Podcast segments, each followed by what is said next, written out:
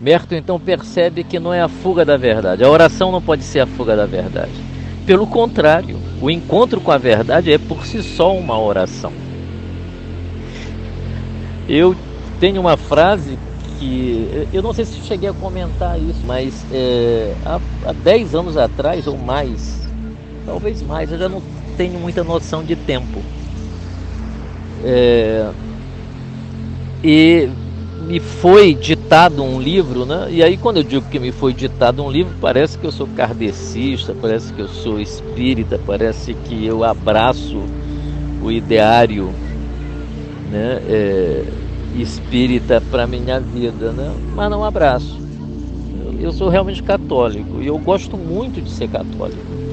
Eu, eu amo ser católico, né? eu não poderia é, professar nenhuma outra religião a não ser o catolicismo. É, então, quando eu digo que o livro me foi ditado, é, eu reconheço a autonomia do inconsciente, a sua sabedoria imemorial. Né? E é, creio que essa sabedoria imemorial pode alcançar a consciência e se o ego estiver atento e se reconhecer como um ego que serve, um ego servidor, um, um ego que é, existe para realizar a sua vocação última, que está contida naquilo que nós chamamos de self ou Deus, ele não se espanta com um acontecimento dessa proporção e nem se acha privilegiado porque ele entende que essa é uma disposição que todas as pessoas, todos os seres humanos é, possuem dentro de si. É, é, uma dádiva, é um gift, né? é um talento que Deus nos deu. Nos deu. E é, me veio um livro que eu intitulei, acabei publicando esse livro. E, e impressionante que vendeu tudo rapidamente. e nunca mais eu é, republiquei de novo né? É, se chama Orações do Fundo da Alma.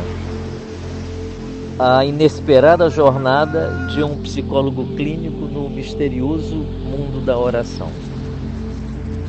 É. E por que inesperada? Porque de repente eu me vi de noite na minha cela, né? que era o, o apartamento que eu morava na Tijuca, bem pequeno, 20 metros quadrados. A ideia era ser uma cela mesmo recebendo essas mensagens. Eu psicografei, por assim dizer. Né? Eu simplesmente escrevi.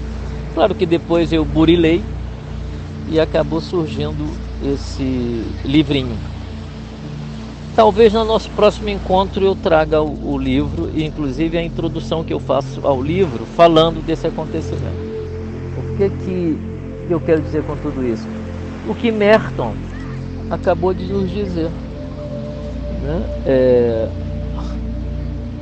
Eu não oro, mas quando eu me abro para a revelação da verdade e crio vocábulos, palavras para descrever esse encontro, essa verdade que me encontra, né? Esse é o Rio de Janeiro. o Rio de Janeiro é fantástico. É, essa descontração do carioca é uma coisa incrível. É, quando a verdade encontra a pessoa, né, e a pessoa é, cria locuções para descrever essa verdade, ela está orando. Aí para mim isso aqui é oração. Então eu criei, né, ou me ocorreu uma frase que eu formulei da seguinte maneira: uma oração soletrada por lábios que não conectaram o próprio coração é blasfêmia diante de Deus. Mas uma blasfêmia dita com todo o coração é uma oração aos ouvidos de Deus. Eu não sei o quanto tem de blasfemo nisso tudo, né? mas eu já há muito tempo já perdi qualquer preocupação com o que as pessoas acham ou deixam de achar de mim. Eu não posso deixar de viver aquilo que eu sou. Esse é meu compromisso comigo. E, eu acho, e, e hoje eu faço isso de uma maneira talvez mais solitária do que qualquer monge beneditino. Os monges beneditinos certamente têm mais vida social do que eu. É. Então eu, isso também se revela para mim como o, o, mundo como um grande monastério, o mundo como uma grande cela. E eu gosto de viver assim.